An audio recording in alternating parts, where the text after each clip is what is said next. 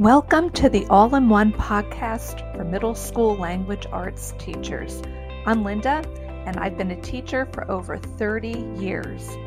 I can help you with tips, tricks, and motivation that will simplify your planning, streamline your teaching, and enjoy more free time.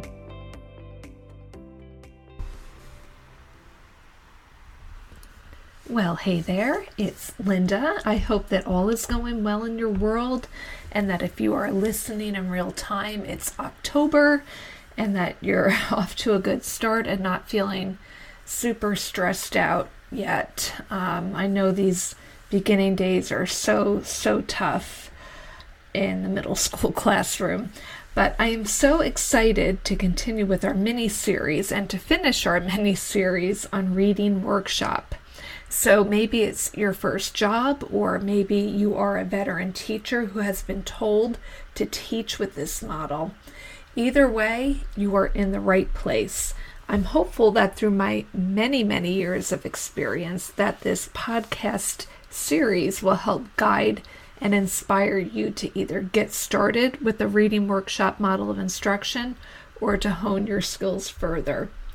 So there are seven other podcasts in this series, ranging from why a reading workshop model is good for you and how to get started, how to create your mini lessons, getting kids into book clubs and conferencing and readers' notebooks. So if you haven't listened to the previous podcasts yet, you might want to start there. I also want to mention here that there are many people who hear the term reading workshop and they see it as something that is too vague or only for students who are at grade level with their reading. Please know that I have used Lucy Calkins' units of study, but I modified them completely to be more skills based and practical. So I hear you, but know that what I'm going to be speaking about is something that can be implemented for any level of student and it is not just a series of fabulous lessons to engage high level readers, okay? Um, before we dive in to today's podcast, I want to make sure that you know I will always mention at least one freebie, and I will be mentioning some products that might be helpful to you as well. Um, you definitely want to grab them because, especially the freebies, they will get you onto my email list. You will be able to grab any future freebies that I create because I send them that way. And if I have a, a new product, or sometimes I just have different types of sales, you'll be the first to know. Okay, so be sure to check that out in the show notes. So, in this episode, we are going to be talking about assessing reading workshop. So, you might have started reading workshop and you are probably, hopefully, if you've been listening, you're rocking and rolling on your mini lessons and your kids are in book clubs and they're discussing and you're I'm praying that you're thinking, wow, this is amazing. And then it occurs to you that, you know what, I need to grade these kids so that I have a grade for them. And that's kind of where your bubble might feel like it's bursting. But don't fear because we have some very simple and straightforward solutions for you today. So and by we I mean me. It's it's just me here. um, we're going to talk about grading reading notebooks and other activities. We're going to talk about grading group discussions. We're going to talk about how to grade give a final assessment grade for your reading workshop unit. We'll talk about cold read assessments, writing pieces, and choice boards. Okay, so let's get started by talking about grading reading notebooks. So, if you're doing reading workshop, you're going to want your students to work in a reader's notebooks. And I did, like I said, a whole podcast on reader's notebooks, so be sure to give that a listen if you haven't yet. But basically, a reader's notebook is a place for students to house their notes and to complete entries on their reading. It can be digital or an actual notebook. I use a combination of both. And I'm going to link a freebie in the show notes that has a bunch of readers' notebooks, notes, and activities, so be sure to grab that. So, do you grade the notebook? I say yes. It is so difficult to motivate middle school age kids if they don't think that it counts. So, with that said, I would develop a very loose system because you do not want to drive yourself crazy and you don't want to take the joy of reading workshop away from your kids. So, with a printable notebook, what I would do if I assign a, an entry, maybe the entry was to read X amount of pages and to jot down a character trait with some text evidence what I'll do is I'll go around when they're when they're all off and working and I'll ask them to show me and I'll give them a score sometimes between 1 and 3 or 1 and 5 um, while I'm conferencing. I, I like to do it right then and there because I really don't like to perseverate on this and overthink it. And I definitely do not think you need to go over every bit of mechanical error in a reader's notebook. Okay, so for to get a good score, on that activity. My students know that it needs to be turned in on time.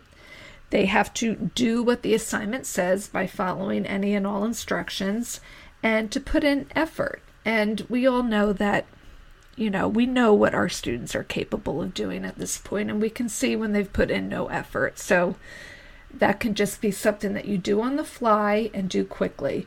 Um, I would tell them too that I would like to see minimal mechanical errors, like definitely capitalizing things like the word I in the title of the book and things like that.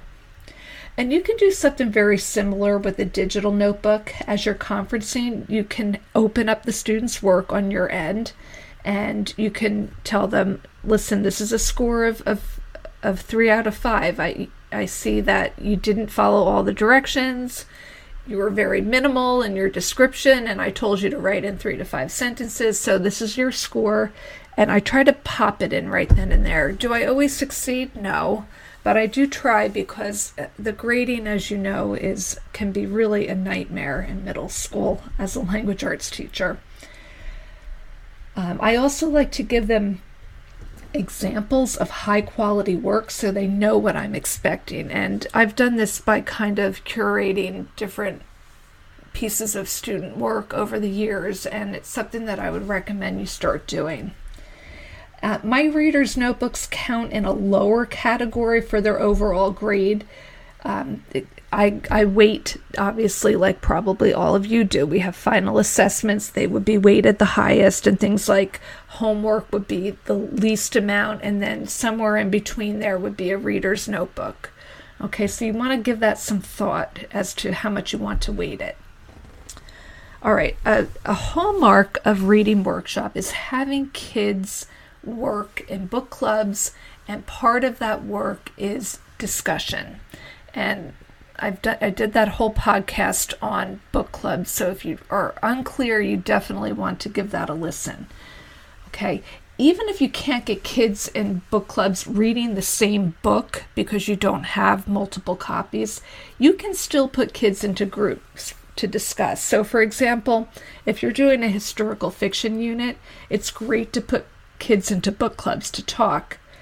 Um, ideally, they would read the same book, but if not, you can have kids um, just putting them into partnerships and still discussing their historical fiction books, even if it is not the same book. Okay, it's a little, you have to be a little bit more creative here, but it can be done. Um, so, do you grade their discussions? I say sometimes yes and sometimes no. I don't think it's practical to grade every single discussion maybe you want to do one for the unit because you'll probably have kids discussing, I would say, about four times within a unit. So maybe you want to pick one for that you're going to grade. So how do you discuss it? Well, how do you grade it? I mean, so what you would do is you would have your kids discuss and then jot down a few key points into some kind of a document. I love using a Jamboard for this because kids can work on them simultaneously. It's also fine to do a shared Google document, and it's also perfectly fine to just use good old fashioned paper and pencil. Okay, so let me give you an example. I, I would definitely not have them write down everything they talked about, just a few key points. So let's say that the discussion question is what is a possible symbol for the seashell in Number the Stars? They could briefly jot some ideas, maybe one or two. And the idea is just to hold them accountable with the least amount of writing for them and the least amount for you to grade. Again, I would keep this grade in a lower category. So do give it some thought, but the key takeaway here is don't try to grade every discussion because you really want to be in on that discussion with them. And if you do grade it, have them hand something in that you can kind of look at without having them write down every single thing they talked about. Okay, and the last category are final assessment pieces. So there's so many different ways to assess kids at the end of a reading unit. And I do like to mix it up a bit on my reading units and do things differently. And what you're going to choose will, of course, depend on your philosophy and your district's philosophy and your goals for your students. But I have three different ways that I assess kids' reading at the end of a unit. So the first one is what I call a cold read assessment.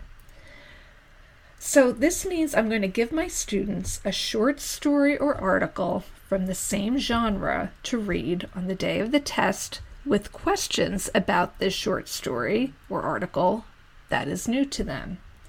So, for example, in my historical fiction unit, I do a cold read of a short story called The Little Ships. It's uh, by Louise Borden, and it's about the rescue at Dunkirk.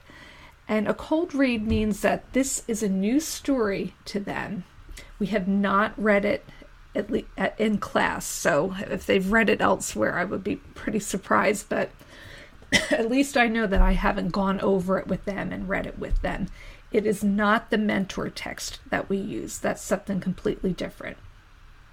So, on the day of the test, the kids would read the story and answer the questions about the story that are based on the skills that I taught in the unit. So, for example, in my historical fiction unit, some of the skills that I teach are the importance of setting, symbolism, minor character, and theme. So I will have questions related to those skills for the short story of the little ships. I do provide a study guide for my students. My study guides, though, are usually interactive, which means that the students do the work. So I might give them a sheet that has a list of terms that they need to focus on, such as setting, symbolism, and theme, and they would fill in the notes. This way, they are prepared with what they need to know so that they can apply it to this cold read. Now, please note that this can and should be modified at times. I have special ed students um, and in class resource in my room, and they do what we call a warm read, which means they get the story a couple of days in advance so that they have time to process. And during the pandemic, quite frankly, everybody did a warm read because it was just too stressful and I needed to modify. So, whichever way you do it, this is a great way to see if kids are applying skills to a new piece of reading. Okay, another way to do a final assessment is a writing piece. Okay, as an FYI, though, I do not do a formal essay for this um, I would use that as a separate writing unit. So, for example, for me, the writing unit that follows a historical fiction reading unit is a literary essay on theme. So, I don't typically count this as an assessment for reading because it's really assessing their writing at this point. Okay. Um, it's it's just not it's you should not use it as an assessment of the student's reading ability. But there are different writing pieces that you could do. Um, I'll give you some examples. I might have them create a slideshow about the plot line, and they would have to do, for example, a slide on the exposition, a, a couple of slides on the rising action, the climax, etc. And they kind of like that. It's a little bit more creative and they enjoy it better, obviously, than an essay. And this way, the writing part is really minimal, and they can use visuals as well, and they can use bullet point writing, and it's just not as high stakes for them in their mind as writing an essay. Um, I've also had them create a plot to the sequel of the novel, even if one doesn't exist. Hopefully, one doesn't exist because I would want them to get creative with that. Um, another thing that they can do is they can create a scene of the climax of the book. So when I say scene, I mean like acting it out and cr- creating like a playwright would do. Okay. Um, they write it in a way that you would write for a play, and then they could present it. Um, and you can get creative here with what you assign as a writing piece, but just make sure that it is not too formal because then it becomes an assessment of writing rather than an assessment of reading. Okay? The last way, that, the last uh, example that I have for you to assess a reader's workshop as a final assessment is to give them a choice board. I really do love doing choice boards. I'm a big believer in student choice. Um, so, what you can do is you can create, I mean, you don't have to be fancy with it. I have some pretty fancy choice boards in my TPT store, but it, you don't need to do that. You can just give them a bunch of activities from which they can select. Okay. Um, let me give you an example. I teach a unit, a reading unit on social issues, which is a fiction unit where characters are faced with social issues such as maybe homelessness or discrimination or something like that. And at the end, I give kids a choice board. I usually give them about five selections. Okay, I would say between three and five are plenty. Okay, some ideas or create a playlist for the main character, or create a visual scene of the main setting, have the character write a letter to someone of significance, and things like that. So it's kind of a nice creative flair for the kids. Um, I would caution you, though, to be very specific with what you want students to accomplish in each of these activities. For example, if you want to give them the playlist idea, you can't just write create a playlist. Um, here's how I would do this one I would tell them how many songs to include, I would tell them to give a link to the song, to write who the artist is, to explain why they picked each of these songs in three to five sentences, and to pick one line from each song that really gets to the heart of the matter and why they chose it for that character. And then this way you can create a checklist style rubric that will help the students know exactly what they need to do. And as a bonus, you can use it as a checklist when you grade that will move your grading along very quickly. Okay, so that's a lot that we talked about. Assessment is a tough thing, but as you get used to it and as you start getting creative with your ideas, it becomes less drudgery, I promise you. So, today we talked about grading reading notebooks, group discussions, and final assessment pieces such as a cold read, a writing piece, and a choice board. All right, so don't forget to grab your freebies at the end. I have a reader's notebook activities um, that are a sample of a product that I have. I think that they will be very helpful to you and your students in their reader's notebook. Okay, and this is the last, like I said, this is the last of our reading workshop mini series. I hope that you found it informative. Um, don't forget to backtrack and listen to any episodes that you've missed. And next week, we're going to begin a mini series on creating effective teacher observation lessons. Yes, being observed can be daunting. I'm hopeful that these tips will help you in giving you more confidence for when you are observed. But if you really think about it, it's basically a podcast series on having effective lessons at any time, because after all, that's our goal as teachers, right? But we all know that observations carry a lot of weight for us as educators, and sometimes they can determine our future. So I really wanted to give you some really good ideas from from somebody like me who has had a lot of experience and has had a lot of good uh, feedback in my observations. I feel like I have a lot to offer you in this area and some very practical ideas that you can implement. Before you go, I want to take a moment to cordially invite you to join my Facebook group. It really is brand new, and the teachers who joined are engaged and have great tips. If you're new, you're going to find that this is a great place to get inspiration and ask your questions. And if you are a veteran teacher, you're going to be surprised at some of the ideas that you've never considered. And I'll leave a link to that in the show notes as well. I hope this information was helpful. Be sure to check the links that I mentioned in the show notes. My email is available there as well in case you have questions or comments. You can also DM me on Instagram at All in One Middle School. Thanks for listening, and I'll catch you in the next episode.